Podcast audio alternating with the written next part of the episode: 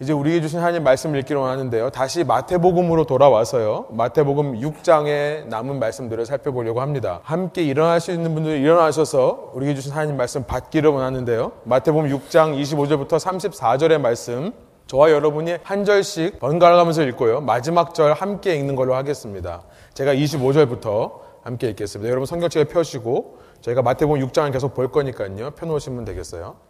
마태복음 6장 25절부터 읽겠습니다. 그러므로 내가 너희에게 이르노니 목숨을 위하여 무엇을 먹을까? 무엇을 마실까? 몸을 위하여 무엇을 입을까? 염려하지 말라. 목숨이 음식보다 중하지 아니하며 몸이 의복보다 중하지 아니하냐? 공중의 새를 보라. 심지도 않고 거두지도 않고 창고에 모아들이지도 아니하되 너희 하늘 아버지께서 기르시나니 너희는 이것들보다 귀하지 아니하냐 너희 중에 누가 염려함으로 그 키를 한 자라도 더할 수 있겠느냐? 또 너희가 어찌 의복을 위하여 염려하느냐? 들의 백합화가 어떻게 자라는가 생각하여 보라. 수고도 아니하고 길쌈도 아니하느니라. 그러나 내가, 내가 너에게 말하노니 솔로몬의 모든 영광으로도 입은 것이 이 꽃 하나만 갖지 못하였느니라. 오늘 있다가 내일 아궁이에 던져지는 들풀도 하나님께서 이렇게 입히시거든 하물며 너희일까 보냐 믿음이 작은 자들아 그러므로 염려하여 이르기를 무엇을 먹을까 무엇을 마실까 무엇을 입을까 하지 말라. 이는 다 이방인들이 구하는 것이라 너희 하늘 아버지께서 이 모든 것이 너희에게 있어야 할 줄을 아시느니라. 그런즉 너희는 먼저 그의 나라와 그의 의를 구하라. 그리하면 이 모든 것을 너희에게 더하시리라. 그러므로 내일 일을 위하여 염려하지 말라.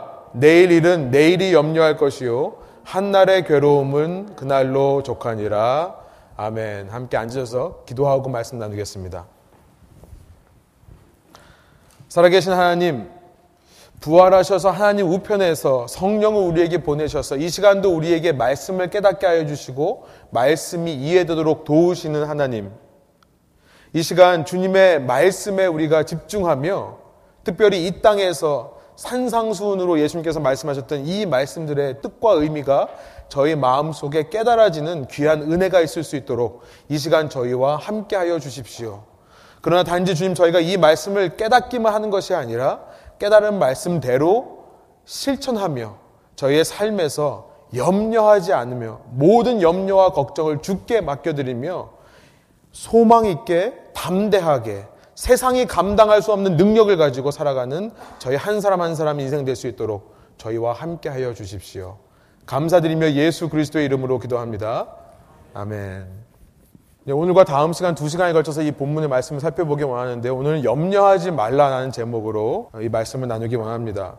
마태복음 5장부터 잠깐 다시 돌아가서 잠깐 되짚어 보는 시간을 갖겠습니다. 저희가 마태복음을 떠난 지가 꽤 오래돼서요. 마태복음 5장은 이 땅에 출현한 새로운 하나님의 왕국에 대해서 예수님께서 가르치시는 내용이라고 그랬죠. 예수님께서 이제 산에 올라가셔서 이 땅에 새로운 하나님의 왕국이 생겨나고 새로운 왕국 백성들이 생겨나는데 그 백성들은 이런 삶을 살 것이다. 이런 삶을 살게 되면 그들은 복된 자가 될 것이다. 라는 것을 산상수훈의 처음 팔복을 통해 말씀하셨습니다. 그리고 그 새로운 하나님의 왕국 백성들이 세상에 나아가서 어떤 영향력을 끼칠 것인가를 빛과 소금의 비유를 통해 소금과 빛의 비유를 통해 말씀하셨죠. 그러고 나서 그들의 새로운 왕국 백성들의 삶의 방식, 삶의 질서, 새 계명에 대해서 말씀하신 것이 5장에 나와 있었습니다. 그러고 나서 6장에 오면요. 예수님께서 이렇게 이 땅에 새롭게 생겨난 천국 백성에 대해 말씀하시고 난 다음에 그러나 그 천국 백성들이 이 땅을 사는 동안에 빠질 수 있는 치우치기 쉬운 함정에 대해 경고하시는 것이 6장의 내용이라고 말씀을 드렸어요.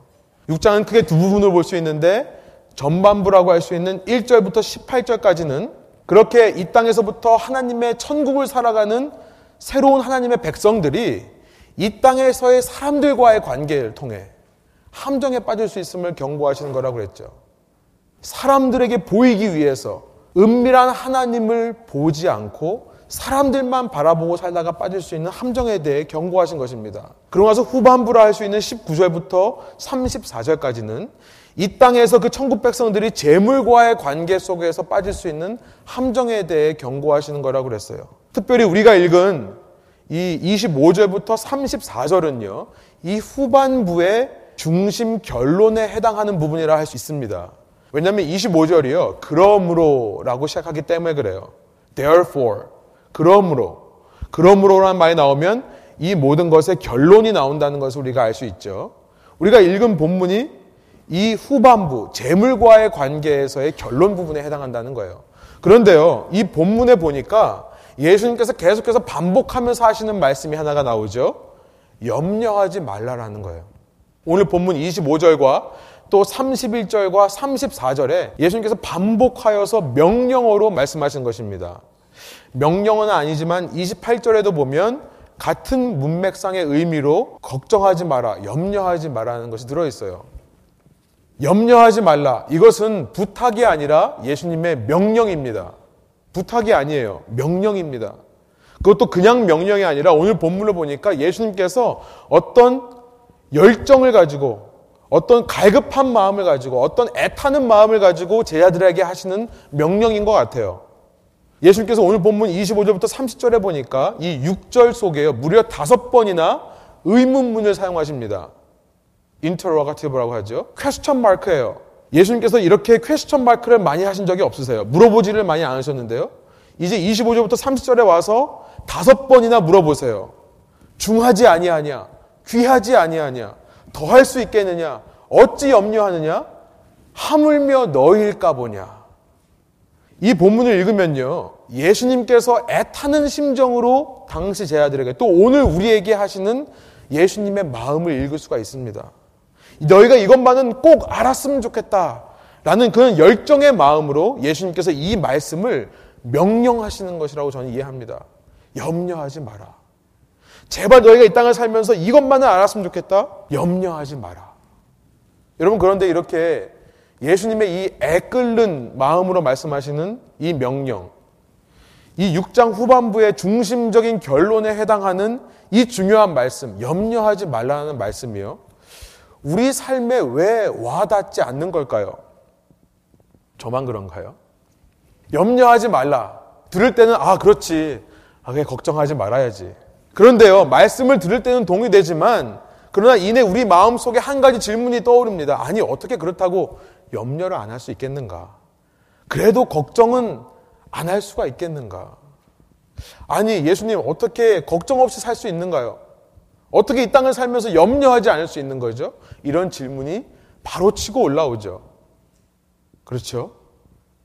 네, 저만 문제 있는 인간 하겠습니다. 농담이고요. 어린 아이를 키워보니까요, 어린 아이들은 또 어린 아이대로 걱정이 있더라고요. 제 주아가, 둘째가 요즘 가장 걱정하는 게 뭐냐면, 어떻게 하면 오빠만큼 먹을 수 있을까? 이거 걱정해요. 과일을 내와도요, 가장 큰 걸 자기가 먼저 집습니다. 오빠는 또 마음이 좋아가지고 또 양보해줘요. 이 아이의 걱정은 어떻게 내가 오빠보다 더 많이 먹을까를 걱정하는 것 같아요. 첫째 아이 주원이의 걱정은 뭔가 봤더니 요즘 이제 영어 학교를 가려고 하거든요. 9월 달부터 가거든요. 내가 벌써부터 걱정을 해요. 가면 영어 해야 된다고. 자기 한국말 하는 데 가고 싶다고. 요번에도 여행 가서 미국 교회를 가봤습니다. 가장 큰 교회라고 하는 하와이에서 가장 큰 교회라고 하는 가봤는데요. 아, 영어 하는데 안 가겠다고 그래요. 그런 걱정이 좀 있어요. 청년의 나이 때는 여러분 보시기에 나이 드신 분들은 청년 때는 아무 걱정 없을 것 같지만요. 그렇죠? 저 푸릇푸릇한 인생들이 무슨 걱정이 있을까 싶겠지만 저도 제 여러분들도 기억하시죠? 여러분의 청년 시절. 저도 제 청년 시절을 되돌아보니까 참 고민 많이 했던 것 같아요.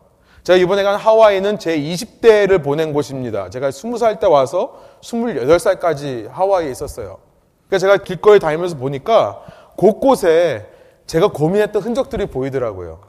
참 주책맞게요. 매일 밤마다 그 와이키키 비치에 혼자 가가지고요. 밀려오는 파도를 이렇게 보면서 술을 세요. 술을 세면서 한 번, 두 번 하면서 나는 도대체 커서 뭐가 될까? 여러분 청년들 가장 많이 걱정하는 것이 뭡니까? 진로 걱정. 불확실한 미래에 대한 걱정. 내 배우자는 누가 될까? 지금 과연 내가 사귀고 있는 사람이 내 배우자가 될까? 아니면 또 다른 사람을 만나게 될까? 왜 나는 배우자가 없지? 왜 나는 만나는 사람이 없지? 이런 걱정하지 않습니까? 예, 나이 드신 분들은 어떤가요? 제가 보니까요, 죄송한 말씀입니다만, 나이와 걱정은 정비례하는 것 같아요. 나이가 들면 들수록 더 걱정 많아지지 않습니까? 좀 속된 말로 쓰잘데기 없는 거 걱정하지 않으세요? 이제 나이 드시니까요. 제가 요번에 하와이를 갔는데요. 예, 저희 어, 머니랑 이제 저희가 다음날 주일날 교회를 가기 위해 토요일까지 있다가 저희 숙소로 이제 빠이하고 어머님이랑 빠이하고 들어왔는데요. 밤에 이제 애들 다 씻기고 누워 자는데요. 카톡이 하나가 왔어요. 어머님한테요. 카톡 내용을 보니까 제가 너무 웃었어요. 내일 교회 오는데 반바지 입고 오지 마. 예, 제가 하와이에서 공항에서부터 반바지 차림으로 하루 종일 있으니까 걱정되셨나 봐요. 혹시나 내일 교회 오는데 반바지 입고 오면 어떡하나. 그 제가 너무 이게 웃겨서요. 그냥 무시하고 그냥 잤습니다. 그랬더니 어머님이 제 아내한테도 또 카톡을 하셔가지고 아침엔 급기야 통화까지 하셨더라고요. 저기 주원이 아빠 반바지 입고 오지 말라 그래. 그 제가 너무 웃겨가지고 제 어머님한테 제가 웃으면서 그랬어요. 어머님 제가 이래봬도 목사예요. 제가 설마 반바지만 챙겨왔겠어요? 긴 바지 하나 안 챙겨왔겠어요? 교회 오는데요. 예, 이런 모습이 우리의 모습이라는 거예요. 예, 저희 어머님 제가 너무 사랑합니다. 예, 저희 이 설교도 들으실 텐데. 이게 우리의 인생인데요. 예수님에게 묻고 싶은 거예요. 어떻게 염려하지 않을 수 있겠습니까? 어떻게 염려하지 않는 삶이 가능한 걸까요?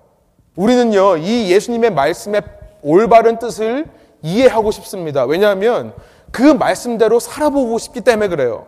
정말 우리의 삶에 이 말씀을 순종해서요. 염려하지 않는 삶을 살기 위해. 그러면 예수님께서 하신 염려하지 말라라는 뜻은 무슨 뜻인가를 우리가 좀 살펴보기를 원합니다. 우선요, 상식적으로 말해서요. 상식적으로. 여기서 예수님께서 말씀하시는 염려하지 말라라는 말은요. 어떤 일이 일어날 것에 대해서 대비해서 미리 준비하는 것조차 하지 말라라는 말씀은 아니에요. 저희 어머니가 그러신 거죠. 혹시나 박 목사가 정신이 나가서 반바지 입고 올까봐 미리 일어날 일에 대해서 미리 말하는 것. 예, 어머님 사랑합니다.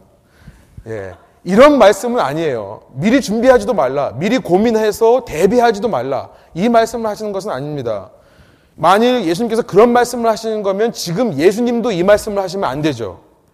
예수님도 지금 제자들이 이 땅을 살면서 자기가 소유한 천국을 잃어버릴까봐 함정에 빠질까봐 걱정돼서 말씀하시는 거잖아요. 그렇죠? 예수님께서 이 말씀하신 것은요. 너의 삶에서 네가 준비해야 되는 것, 대비해야 되는 것, 마땅히 해야 될 걱정과 고민들을 하지 말라는 말씀은 아니에요. 여러분 운전하실 때 defensive driving이란게 있죠. 방어적 운전이라는 것이 있죠. 여러분 운전하시면서 머릿속에 하얘져 가지고 그냥 아무 생각 없이 룰루랄라 하면서 너무나 긍정적으로만 운전하시면 안 됩니다. 그렇죠? 상대방이 혹시나 내 차선에 들어오지 않을까? 내가 차선을 바꿀 때 혹시 내 옆에 차가 있지 않을까? 생각하면서 운전을 해야 돼요. 여러분, 우리가 돈을 관리할 때도요. 항상 파이낸셜 버제팅을 해야 됩니다. 예산을 세워야 돼요. 예산을 세워놓지 않고 내가 수입이 얼마고 지출이 얼마인데 얼마에 쓸 수 있다는 개념 없이 머릿속에 하얘져서요. 너무나 긍정적으로 쓰고 싶을 때 다 써버리면 정말 걱정한 일이 생길 수도 있는 거죠. 여러분 시간 관리도 마찬가지입니다. 우리가 고민을 해서요. 내 우선순위가 무언가를 결정하는 것이 시간 관리예요. 내가 내일 월요일을 사는데 월요일날 내가 무엇 무엇을 해야 되는가 리스트를 만들어 놓고 그 리스트대로 하려고 노력하는 것. 그 리스트를 짜는 고민. 이거 하지 말라는 말씀이 아닙니다. 여러분 어떤 프로젝트를 진행할 때도요. 세상에서 프로젝트를 진행할 때도 항상 worst case scenario 최악의 상황이라는 것을 염두에 두고 진행하도록 되어 있어요. 예수님은 이런 대비 준비들을 하지 말고 그냥 나이브하게 머릿속에 하얘져서 아무 생각 없이 천진난만하게 어린 아이처럼 살라는 것을 말씀하지 않는 것임을 우리는 상식적으로 이해할 수 있는 것입니다. 이것은 상식일 뿐만 아니라요. 말씀에서도 예수님께서 말씀하신 적이 있어요. 예수님은요. 제자도를 말씀하시면서 discipleship 제자들이 어떻게 예수님을 따라와야 되는가 그 제자도를 말씀하시면서 너희가 나를 따라오기 전에 나를 따라오는 길에 어떠한 헌신이 요구되는지를 너희가 바로 알고 고민한 다음에 나를 따라라 라고 말씀하신 적이 있으셨어요. 누가복음 14장에 나와 있는 말씀인데요. 여러분 주부에 있습니다. 누가복음 14장 28절부터 33절 제가 한번 읽어 드릴게요. 한번 보세요. 너희 가운데서 누가 망대를 세우려고 하면 그것을 완성할 만한 비용이 자기에게 있는지를 먼저 앉아서 셈하여 보아야 하지 않겠느냐. 그렇게 하지 않아서 기초만 놓은 채 완성하지 못하면 보는 사람들이 그를 비웃을 것이며 이 사람이 짓기를 시작만 하고 끝내지는 못하였구나 하고 말할 것이다. 또 어떤 임금이 다른 임금과 싸우러 나가려면 2만 명을 거느리고 자기에게로 쳐들어오는 그를 자기가 만 명으로 당해낼 수 있는지를 먼저 앉아서 헤아려 보아야 하지 않겠느냐. 당해낼 수 없겠으면 그가 아직 멀리 있을 동안에 사신을 보내서 화친을 청해야 할 것이다. 그러므로 이와 같이 너희 가운데서 누구라도 자기 소유를 다 버리지 않으면 내 제자가 될 수 없다. 예수님은요, 나이브 하신 분이 아니세요. 천진난만한 어린아이 같은 아무 생각 없이 긍정적으로만 생각하시는 분이 아니세요. 바보처럼 제자들이 속이고 따라갈 수 있는 분이 아니라는 것입니다. 우리가 무슨 생각으로 예수님을 따르려 하는지, 우리가 무슨 생각, 생각으로 신앙생활을 하는지, 우리가 무슨 목적을 가지고 오늘도 이 자리에 나왔는지 예수님은 다 알고 계세요. 예수님은 나이브 하신 분이 아니세요. 그런 예수님께서 우리들도 예수님과 마찬가지로 나이브한 사람이 되지 않기를 원하세요. 예수님은 제자들이 당신을 따라올 때 재물과의 관계에서 따질 것을 따지고 따라오기를 원하시는 분이십니다. 과연 내 모든 소유보다 예수님이 더 귀한가 아닌가를 따져보고 고민해보고 씨름해본 사람이야만 예수님을 따를 자격이 있다는 것을 말씀하시는 거예요. 마치 밭에 감추인 보화를 발견한 사람이 그 밭의 값과 보화의 값을 비교해 본 다음에 자기 모든 소유를 다 팔아서 그 밭을 사는 것처럼요. 예수님께서 따져보고 따라오라는 것을 말씀하고 있는 거예요. 이처럼 염려하지 말라라는 말씀은요. 우리가 미래를 계획하는 것, 우리가 최선으로 매일매일 모든 것을 준비하고 모든 것을 갖추어 놓고 최악의 경우를 생각해 피하려고 노력하는 것을 하지 말라라고 말씀하시는 것이 아니죠. 내 자식이 걱정되어서 훈계하는 것, 혹은 내 배우자에게 내가 관심을 갖고 조언을 해주는 것, 이것을 하지 말라는 것이 아닙니다. 내가 사랑하는 누군가를 위해 조언하는 것을 하지 말라는 것이 아니에요. 무엇보다 내 삶의 최고의 가치를 따져보고 그 우선순위를 세우기 위해 고민하지 말라는 것도 말씀하시는 것이 아닙니다. 그렇다면 이 염려하지 말라는 말씀을 어떻게 이해해야 될까요? 이를 위해서는요, 25절의 시작인 그러므로라는 단어에 우리가 집중할 필요가 있겠습니다. 원어로 보니까요, 이 그러므로라는 말은 이런 말이에요. 이것에 대해 라는 말이에요. 원어는 그렇게 되어 있습니다. 이렇기 때문에 라는 말이에요. 이것을 의역해서 그러므로라고 번역한 거죠. 25절을 직역해 보면요. 예수님께서 이렇게 말씀하신 것입니다. 이렇기 때문에 나는 너희에게 말하노니 무엇을 입을까, 무엇을 마실까, 무엇을 입을까 염려하지 말라. 이렇게 말씀하시는 거예요. 그러면 여기서 말하는 이렇기 때문에 해서 이것이 무엇일까요? 예수님 지금 도대체 무엇을 가리켜서 이렇기 때문에라고 말씀하시는 걸까요? 바로 앞에 나와 있는 19절부터 24절의 내용이에요. 우리가 지난 마태복음을 통해서 두 번 이 말씀들을 살펴봤었죠. 19절부터 24절까지 어떤 말씀들이 있으셨습니까? 예수님께서는요, 두 가지씩 짝을 지어서 세 가지로 말씀하세요. 첫 번째 뭐에 대해서 말씀하십니까? 보물을 말씀하시면서 이 땅에 쌓는 보물이 있고 하늘에 쌓는 보물이 있다. 이 두 가지를 대조하면서 말씀하시는 거죠. 또 두 번째로 눈에 대해서 말씀하시면서 좋은 눈이 있고 건강한 눈이 있고 나쁜 눈이 있다. 이 두 가지를 대조하면서 말씀하세요. 세 번째로 하나님과 만몬 두 가지를 말씀하시면서 둘을 겸하여 섬길 수 없다. 라는 말씀을 하셨었죠. 지난 말씀들을 통해 이 세 가지가 서로 다른 것을 말하는 것이 아니라 한 가지로 이어진다라고 말씀드렸습니다. 예수님의 은혜로 이 땅에서부터 천국을 살아가는 천국 백성들, 그 사람들은 하늘의 보물을 찾는 사람들이다. 하늘, 그 하늘 왕국, 천국을 내 삶의 보물로, 최고의 가치로 여기는 사람들이다. 그래서 그들의 눈은 한 가지만 바라본다. 눈이 건강하다는 뜻이 한 가지만 바라본다고 했죠. 하늘만 바라보며 사는 사람들이다. 또 다른 말로 하면 너그러운 삶을 사는 사람. 나에게 주신 것을 청지기로 여기고 남을 위해 사용할 수 있는 사람. 그래서 그런 사람들이 오직 하나님만을 예배하는 참된 예배자의 삶을 살게 된다. 그러나 그와 반대로 내 눈이 이 땅을 향하는 사람, 이 땅의 보물을 쌓고 사는 사람들은 어떤 사람들인가? 그 사람들은 이 땅의 것을 추구하면서 두 가지를 보는 사람이다. 하나를 보지 않고 하늘과 땅 두 가지를 보기 때문에 제대로 볼 수 없고 그 어느 것 하나 제대로 볼 수 없고 혹은 내 자신만을 위해 재물을 사용하는 사람이기 때문에 제대로 된 청지기의 삶을 살 수 없고 그래서 그런 사람들은 이 땅에 있는 만몬, 내가 의지하는 대상들, 이 땅의 것들을 예배하는 우상 숭배자로 살 수밖에 없다. 예수님께서는 그 말씀을 하셨어요. 내가 이 땅을 살면서 어디에 보물을 쌓을 것인가? 세상에 쌓을 것인가? 천국에 쌓을 것인가?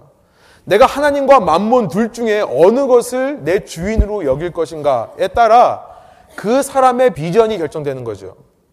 그 사람의 비전이 결정되는 것입니다. 그 사람의 비전이 결정되고 그에 따른 그의 삶의 방식, 예배가 결정되는 거예요. 너희가 이렇게 하나님과 만몬을 겸하여 섬길 수 없고 둘 중에 하나만 섬길 수밖에 없기 때문에 이러기 때문에 나는 너에게 말하노니 염려하지 말라. 지금 예수님은 그 말씀을 하시는 거예요. 뭘 갖고 염려하지 말라고요? 무엇을 먹고 무엇을 마시고 무엇을 입을까? 만몬을 가지고 염려하지 말라는 것을 말씀하고 계십니다. 그러니까요, 25절을 통해 우리가 염려하는 삶이 어떤 것인가를 알게 돼요. 염려하는 삶이란 앞서 두 가지, 예수님께서 세 가지 부류로 대조해서 보여주신 두 가지 중에 땅의 보물을 쌓는 삶을 사는 것을 말하는 거죠. 눈이 두 가지를 보는 것을 말하는 것이죠. 눈이 너그럽지 않은 삶, 내 것만을 챙기는 삶을 말하는 것이죠. 결국 만몬을 섬기는 삶을 사는 것이 염려하는 삶이라는 것을 말씀하고 계시는 것입니다. 결국 염려하지 말라라는 말씀의 뜻은요. 만몬을 섬기지 말고 하나님만을 섬겨라 라는 뜻이 되는 거예요. 두 개를 보지 말고 하나를 봐라. 너만을 위해 살지 말고 너의 것을 나눠주면서 살아라. 하늘 왕국의 보물을 쌓고 그 천국을 너의 최고의 가치, 보물로 여기며 살아라. 그 말씀을 하시는 것입니다. 그러지 않고 이 땅에 내 보물을 쌓고 살면 그것은 반드시 좀이 있을 것이고 녹이 생겨날 것이고 도둑이 훔쳐갈 것이다. 무슨 말씀입니까? 그것들은 영원하지 않다는 거예요. 여러분, 우리가 영원하지 않은 거에 우리의 가치를 투자하기 때문에 불안한 것이 아닙니까? 그렇죠. 그 불안 때문에 염려하게 된다는 거예요. 좀이 갉아먹는다는 것은 저는 이렇게 생각합니다. 자연적인 부패예요. 이 세상에 있는 모든 자연은요, 자연 속에 있는 모든 생명체는요, 다 썩고 부패하고 결국은 죽게 되어 있습니다. 내가 그것에 내 소망을 둔다면 염려할 수밖에 없죠. 날마다 사라지는데요. 날마다 썩는데요. 언젠가는 죽을 건데요. 여러분, 녹이 생긴다는 것은 저는 이렇게 이해하고 싶습니다. 문명이 쇠퇴하는 것을 말하는 것이라 이해하고 싶습니다. 문명이 쇠퇴하는 거예요. 사람들이 만든 것이 낡아지는 것입니다. 여러분 세상 모든 물건들은 depreciation이 있죠. 하루하루 지날 때마다 그 가치가 떨어집니다. 내가 그것에 내 소망을 두고 그것을 내 의지할 대상으로 두고 살면 당연히 불안하고 염려할 수밖에 없는 거죠. 하루하루 지날 때마다 그 가치가 떨어지는데요. 여러분 도둑이 훔쳐간다는 것은요. 저는 이렇게 이해하고 싶어요. 사람들과의 관계에서 나오는 불안정에 대해서 말씀하시는 것이다. 여러분 사람 때문에 안전하지 못한 것이 세상입니다. 그렇죠? 결국 세상에 있는 모든 불안이라는 것은 사람 때문에 나오는 거예요. 여러분, 사람이 나쁘다는 것을 말하는 것이 아닙니다. 사람을 의지하는 데는 한계가 있다는 것을 말씀드리는 거예요. 이처럼 영원하지 않은 것, 안정되지 않은 것, 늘 불안정한 사람을 내 인생의 가치로 두고 살기 때문에 당연히 걱정과 근심이 생겨나는 것이고요. 예수님은 바로 그런 염려를 하지 말라라고 하시는 거예요. 심지어 내 자녀라 할지라도 여러분 내 자녀가 내 배우자가 하나님의 자리를 대신하면요. 그 불안한 사람이 그 한낱 인간에 불과한 그 존재가 하나님의 자리에 올라가 있으면 당연히 불안할 수밖에 없는 거예요. 여러분 그것은요. 내 자녀에게도 못할 짓이에요. 내 배우자에게도 못할 짓이에요. 내가 재물에 대해서 그런 마음을 품는다면 어떻게 해서든지 돈을 벌려고 하고 어떻게 해서든지 세금 보고 안 해서 더 많은 돈을 가지려고 하고 하나님께 가이사 것은 가이사에게 하나님 것은 하나님께 바치려고 했는데 어떻게 해서든지 나에게만 바치려고 하는 그런 삶을 살다 보면요. 여러분 돈이라는 것이 있다가도 없고 없다가도 생겨나는 것이죠.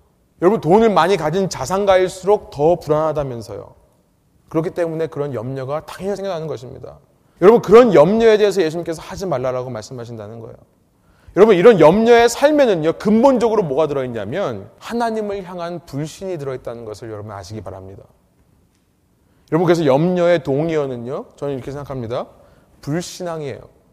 불신앙입니다. 여러분 주부에 있는 2번 문제에 아주 제가 큰 힌트를 드립니다. 여러분 혹시 이 자리에 나오시면서 여러분 마음속에 여러분 자신에 대해서 여러분 주위 사람들에 대해서 여러분 가족이나 친구들 또 혹은 여러분의 특별히 여러분의 재물 소유에 대해서 이런 염려가 있으십니까? 여러분의 불신앙을 회개하시고요. 참 신앙을 회복하시는 예배가 되기를 간절히 소원합니다. 이 예배에서만이 아니라 여러분 매일 삶 속에 참 신앙이 회복되는 성령의 역사가 있기를 간절히 소원합니다. 여러분 하나님 믿으셔야 돼요. 정말 믿으셔야 됩니다. 염려는 믿지 못하는 거예요. 하나님께서 여러분의 삶의 주인 되신 것을 여러분이 붙들어야 됩니다. 간절하게 붙들어야 돼요. 그리고 여러분 하나님께서 여러분의 삶의 주인이 되시기 위해 어떤 일을 하셨습니까? 하나님께서 여러분 삶에 하나님의 왕권, 주권, 주인된 권리를 회복하시기 위해 2000년 전 이 땅에 오셨어요. 십자가에서 죽으시는 말미암아 우리의 모든 죄를 사해 주시고 그로 말미암아 우리가 이제 어둠의 나라에서 빛의 나라로 들어갈 수 있는 자격을 주셨어요. 그 스스로 부활하셔서 성령으로 우리 안에 계셔서 지금도 우리가 그 성령을 통해 우리의 본질이 변화되는 참된 성숙과 성화의 삶을 살 수 있다라고 말씀하시는 분이 우리 하나님이십니다. 그 하나님을 믿는 참 믿음이 있으면요. 여러분 이런 염려가 사라지는 것을 여러분이 체험하셔야만 돼요. 저는 이 설교를 통해서 이것만 말씀드리고 싶어요.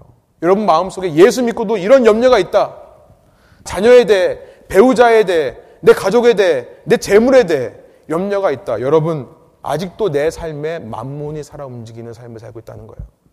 하나님이 아닌 다른 그 무언가 그것이 내 삶의 주인 되어 있다는 사실을 여러분이 깨닫고 회개하시기 바랍니다. 여러분 부족하지만 제 간증을 좀 드리려고 합니다. 시간이 많이 가서 안 하려고 했는데요. 정말 부족한 얘기고 여러분 양해해 주시기 바랍니다. 제 자랑하려고 하는 것이 아니라 제게 주신 은혜를 나누면서 주님의 말씀을 더 힘있게 전하기 위해서 간증을 하는 것입니다. 오늘로부터 딱 2년 3일 전, 그러니까 2013년 4월 16일이었던 것 같아요. 화요일이었습니다. 그날이요. 그날은 어떤 날이었냐면 여러분 기억하시는지 모르겠지만 보스턴 마라톤 폭탄 사건이 있은 바로 다음 날이었어요. 이거 벌써 2년 전이에요. 2013년 4월 15일에 있었거든요. 저 역시 천성적으로 걱정이 많은 스타일이에요. 제가 사실 참 걱정이 많은 사람입니다. 염려가 많아요. 저희 어머니 닮았다고 하면 또 안 되겠죠. 어머니 사랑합니다. 그런데 제 자연인 상태에서 아침부터 일어나는데요. 걱정이 들었어요. 아니 생각해 보세요. 이제는 밥통이 폭탄이 되어서 누군가의 가방 속에 돌아와 있는 시대가 되었어요. 어디를 가도 안전하지가 않은 거예요. 마침 제가 스타벅스에서 아침에 기도하고 말씀 묵상하려고 딱 앉았는데요. 제 눈앞에 한 시커먼 가방이 보이는 거예요. 정말 제가 지금도 느낌에 뒤에 정말 소름이 쫙 돋고요. 뭐라고 그러죠? 뼛속까지 막 으슬으슬한 그 느낌이 나더라고요. 제가 그래서 신고했습니다, 바로. 그 스타벅스 직원한테요. 이거 누구 주인 있냐고. 주인이 있더라고요. 바로 오더라고요. 제가 말씀 앞에 서서 말씀을 묵상하다가 무슨 말씀인지 정확히 기억이 안 나는데요. 말씀을 묵상하다가 너무 은혜를 받았어요. 아, 그래. 내가 이렇게 살면 안 되지. 내가 하나님을 믿는 사람인데 내 모든 생명 하나님께 있음을 내가 고백하며 살아야겠다. 저는 스타벅스에 있으면서 자주 그런 일이 있어요. 제가 이 얘기는 안 할게요. 또 딴 얘기, 재밌는 얘기가 있는데 시간이 많이 가니까 좀 여러분 원하시면 제가 좀 해도 되고요. 예. 안 하겠습니다. 별로 안, 안 하시는 것 같아요. 그래서 제 마음속에 너무 갑자기 감격이 막 올라왔어요. 아, 하나님 살아계시는구나. 나는 오늘 죽어도 여한이 없다. 하나님 사랑합니다. 찬양합니다. 제가 정말 너무 은혜 받아가지고 그날 페이스북에다가 막 글 남기고요. 그래, 하나님이 나의 보호자 되시고 나의 유일한 보험 되신다. 막 이런 얘기를 올려놓고 막 흥얼흥얼 찬양을 하면서 제 차에 타고 이제 일을 가려고 차를 이렇게 후진하는데요. 갑자기 쾅 하는 소리와 함께 제 차가 앞으로 밀려가더라고요. 제가 놀래서 뒤로 보니까 제가 아직 찬양, 찬양이 그치지 않은 상태였어요. 뒤를 보니까 어떤 할아버님께서 제 차를 받았어요. 그때 당시 저는요, 허리 치료를 받고 있었어요. 잠깐 말씀드리면 제가 2012년부터 어, 사역하면서 좀 무리를 했는지 그때 이제 새벽 기도를 많이 인도하다 보니까 잠을 줄여야겠더라고요. 그래서 제가 작년 사역도 좀 수요일 날 설교도 하고 새벽 기도도 많이 하고 한 주에 일곱 번 설교한 데도 있었어요. 한 주는요. 그래서 잠을 줄이려고 이제 책상에서 자다 보니까 허리가 아프기 시작하더라고요. 그렇게 허리가 아프기 시작했는데 연말쯤 가서는 많이 힘들었습니다. 걸어 다니기 불편할 정도로요. 그때 제 모습을 기억하신 분들은 아마 예, 제 불쌍한 모습을 기억하실 텐데요. 어, 그런데 참 어떤 한 한의사분께서 정말 마음에 성령의 감동이 있으셔서 그랬는지 어, 저를 무료로 치료를 해주셨어요. 한 달 정도를요. 그리고 나서 또 한 집사님께서 성령께서 또 감동해 주셔서 저는 그렇게 믿습니다. 참 신기한 게 돌아보니까요. 그때그때마다 하나님께서 정말 사람들을 통해 제 모든 것을 공급해 주셨더라고요. 어떤 한 집사님을 감동시켜 주셔서 또 에버렛에 있는 한 카이로프랙틱에 공짜로 두 달 다녔어요. 돈 한 푼 안 내고요. 그러나 또 어떤 귀한 분의 또 마음을 또 움직여 주셔서 또 카이로프랙틱을 3개월 정도 받으면서 제 몸이 이제 많이 호전되었을 상태였습니다. 그런데요, 그 사고 당일날 그 순간부터 허리에 통증이 다시 시작되더라고요. 많이 좋아졌는데요. 그동안 그렇게 열심히 카이로프랙터 다니면서 치료받고 운동했던 것인데 한순간에 물거품이 됐어요. 그 이후에 하루하루를 지나면서 이게 전보다 더 심해지더라고요. 아마 그 사고로 전보다 더 튀어나왔던 것 같아요. 그런데 정말 신기한 것은 뭐냐면요. 제 마음 속에 조금도 걱정이 되지 않더라는 것입니다. 평소에 저 같으면 시꺼먼 가방을 보고도 난리법석을 치셨을 전데요. 그날 그렇게 은혜를 받고 하나님께서 나와 함께 하신다는 사실을 묵상하고 나서 그 일을 당하니까요. 전혀 염려가 안 생기더라고요. 제 삶을 돌아보니까 정말 많은 일들을 겪으면서 이것들이 쌓였던 것 같아요. 하나님께서는 조금도 실수 없이 당시에는 내가 보기에는 악한 일이고 나에게 손해보는 일을 할지라도 시간 지나고 보니까 하나님께서 정말 선하게 모든 것을 합력하여 이루신다는 것을 체험하고 나서 그랬는지 모르겠지만 정말 그 일을 당할 순간부터 제 입에서 감사가 나왔습니다. 주님 감사합니다. 다치지 않은 것만 해도 감사합니다. 저 사람이 다치지 않은 것도 감사합니다. 덕분에요. 제 인생 처음으로 MRI라는 것도 찍어봤어요. 제가 지금까지는 보험도 없었기 때문에 그렇게 뭐 제대로 된 치료를 못 받아봤는데 이제 큰 병원에 떵떵거리고 가서 차 보험으로 MRI도 찍고요. 허리에 스테로이드 주사도 맞고요. 또 차 수리도 잘 되어서 좋은 가격에 팔았고요. 다니던 카이로프랙터에서는 그 돈으로 마사지까지 받았어요. 제가 태어나서 평생 처음으로 마사지를 받아봤는데요. 어떤 러시아 남자가 제 몸을 주물르는데요. 너무 좋더라고요. 너무 감사했습니다. 물론 이전보다 하루하루 살면 너무나 힘들었어요. 정말 많이 아팠습니다. 걷기도 힘들고 제 자신감도 많이 떨어지고요. 무엇보다 아픈 허리 때문에 저뿐만 아니라 제 아내가 참 많이 고생을 했어요. 모든 무거운 짐은 다 아내가 하고요. 코스코를 가도 저는 이제 가만히 서 있고 다 뭐 큰 물서부터 모든 걸 다 아내가 옮기고요. 제가 아프니까 집안일도 다 하고요. 그러나 제 마음속에 조금 더 걱정이 되지 않았어요. 네, 제 아내의 팔뚝을 믿었기 때문이 아니라 네, 하나님을 믿었기 때문에 그랬습니다. 전혀 아픈데도요 걱정이 되지 않더라고요. 그러고 나서 2년이 지난 시간에요. 최근 들어서 저희 가정의 경제적인 상태가 좀 어려울 뻔했어요. 그런데 갑자기 지지난 주에 보험회사로부터 연락이 왔습니다. 2년 만에 그 사건이 해결됐어요. 그 케이스를 담당했던 제 친구 후배, 아, 친한 후배, 그 변호사가요, 연락을 해서 너무 기쁜 목소리로 저한테 하는 말이, 당시 제 치료비가 많이 나와서 합의금 같은 건 전혀 없을 줄 알았거든요. 근데 합의금이 얼마가 있다는 거예요. 제가 그 전화를 지난주에 받고요. 이제 내일 제가 얼마인지 정확히는 모르지만 그 변호사를 만나서 책을 받을 예정입니다. 네, 별로 은혜로운 간증이 아니라서 실망하셨는지는 모르겠지만요. 하나님께서 저의 삶 속에 하나의 오차 없이 신실하게 역사하고 계시다는 것을 저는 여러분에게 말씀드리고 싶었던 거예요. 저는 무엇보다 확신을 갖고 이 말씀을 여러분에게 드릴 수 있어서 너무나 감사합니다. 무슨 말씀이냐면요. 하나님을 믿는 참 믿음은 모든 염려를 사라지게 한다는 거예요. 이것을 제가 체험하고 말씀할 수 있도록 하신 하나님의 은혜 정말로 감사드립니다. 그러므로 목숨을 위해 무엇을 먹을까? 무엇을 마실까? 몸을 위해 무엇을 입을까? 여러분 걱정하고 근심하고 염려하기 전에 한 가지를 먼저 기억하십시오. 한 가지. 25절에 나와 있는 말씀이에요. 후반절에. 목숨이 음식보다 중하다는 사실이에요. 몸이 의복보다 중하다는 사실이에요. 무슨 말입니까? 내 목숨 누가 준 거예요? 내 목숨 누가 주신 것입니까? 우리 부모님이 주신 것입니까? 우리 부모님의 부모님의 목숨 누가 준 것입니까? 누가 내 몸을 만드신 거죠? 누가 나를 내 어머니의 모태로부터 신묘막측하게 지으신 분이신 거죠? 하나님이 주신 목숨, 하나님이 주신 내 몸인 것을 기억하라는 거예요. 하나님께서 주셨기 때문에 하나님께서 책임져 주신다는 것입니다. 그러므로 우리가 예수님의 명령대로 염려하지 않을 수 있는 한 가지 적용은 무엇입니까? 이 시간 이거 한 가지 나누기를 원하는데요. 우리가 염려하지 않기 위해 하나님께서 주신 것이기 때문에 하나님께서 책임져 주시겠지라는 믿음으로 염려하지 않기 위해 필요한 것이 무엇입니까?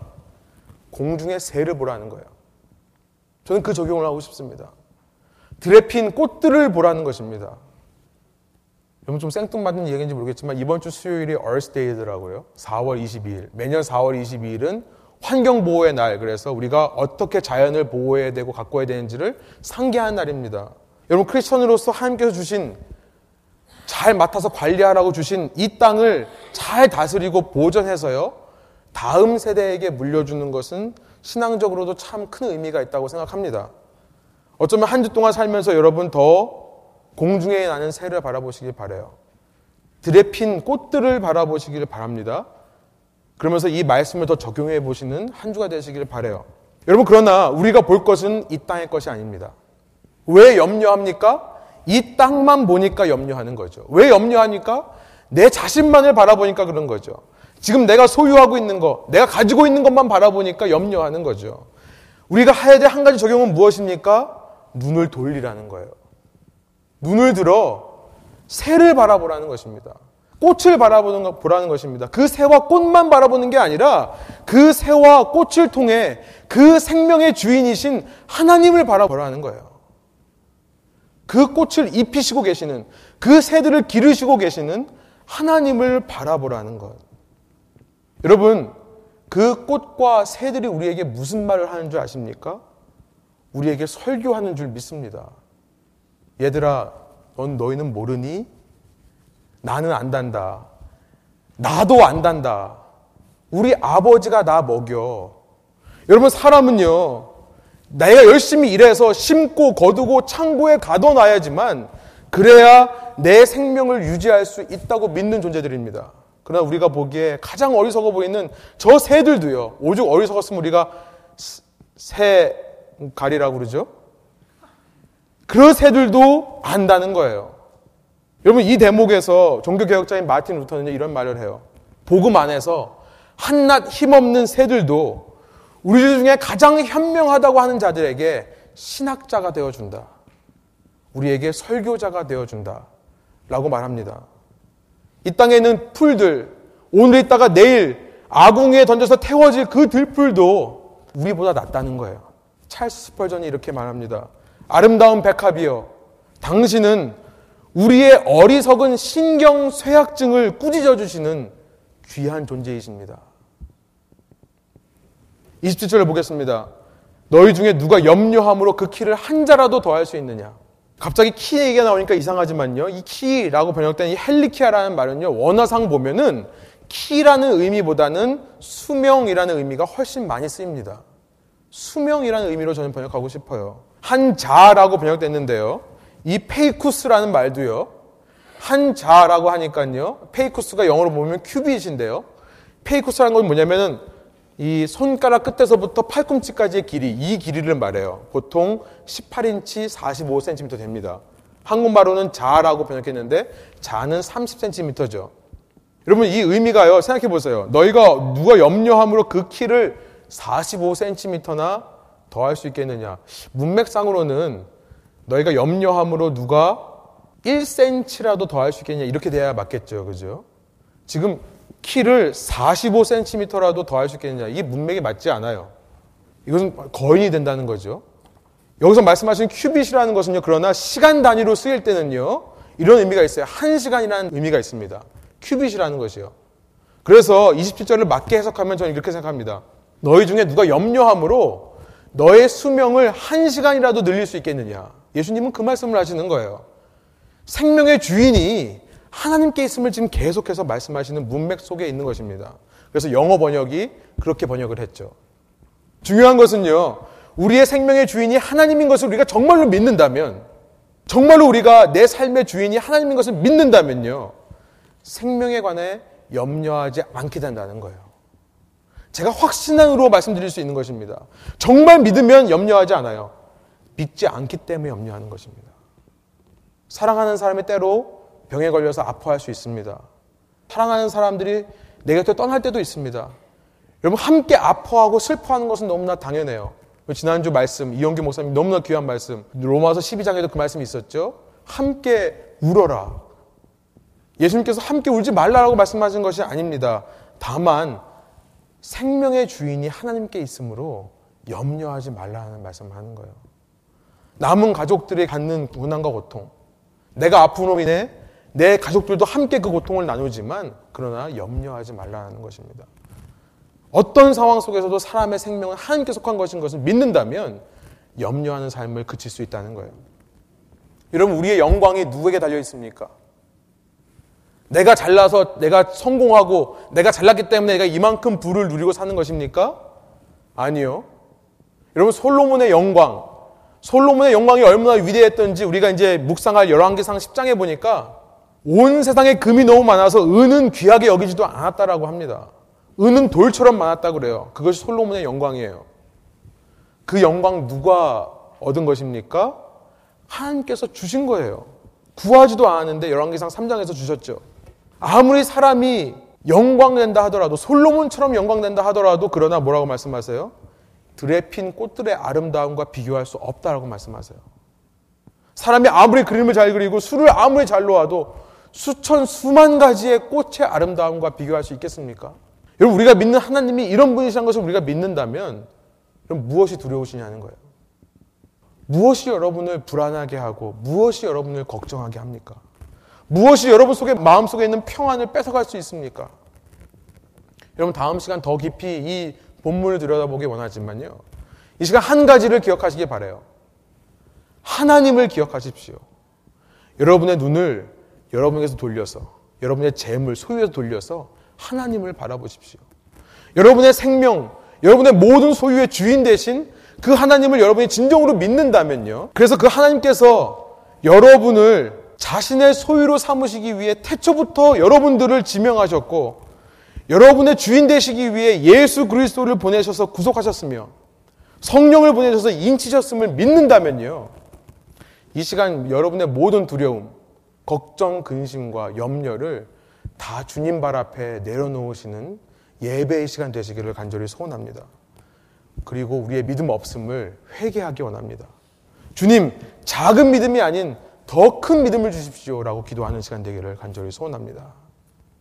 마지막으로 제가 몇 가지 말씀들을 읽어드리고 설교를 마치겠습니다. 여러분 주부에 있는 말씀드립니다. 빌립보서 4장 6절부터 7절.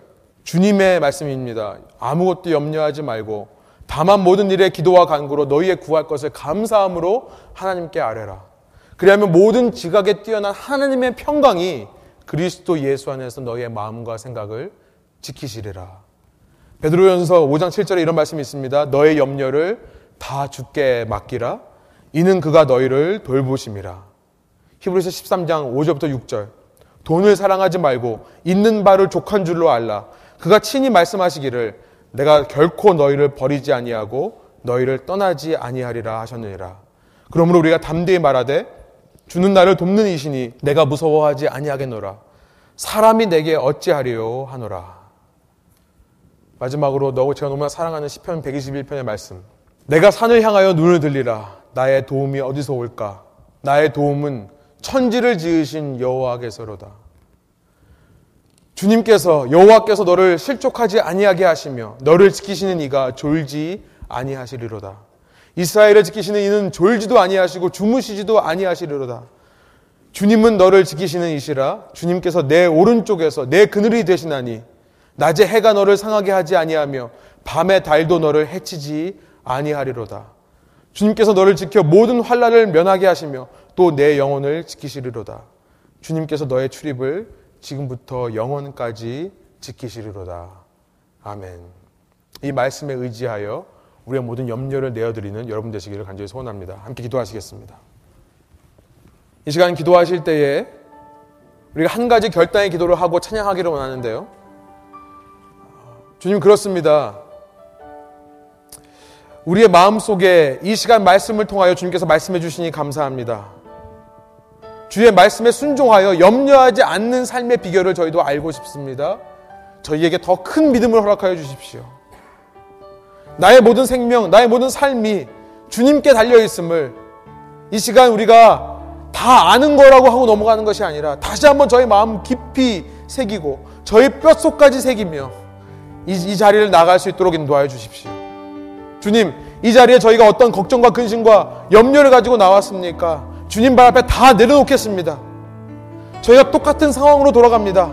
다시 동일한 나의 삶의 자리로 돌아가지만 이전과는 다른 마음으로 돌아가게 해주시고 선포하며 능력을 가지고 주님께서 나와 함께 하신다는 믿음을 가지고 나갈 수 있도록 인도하여 주십시오. 그럼 결단의 기도를 우리가 함께 통성으로 주님 앞에 올려드리겠습니다. 함께 기도하시겠습니다.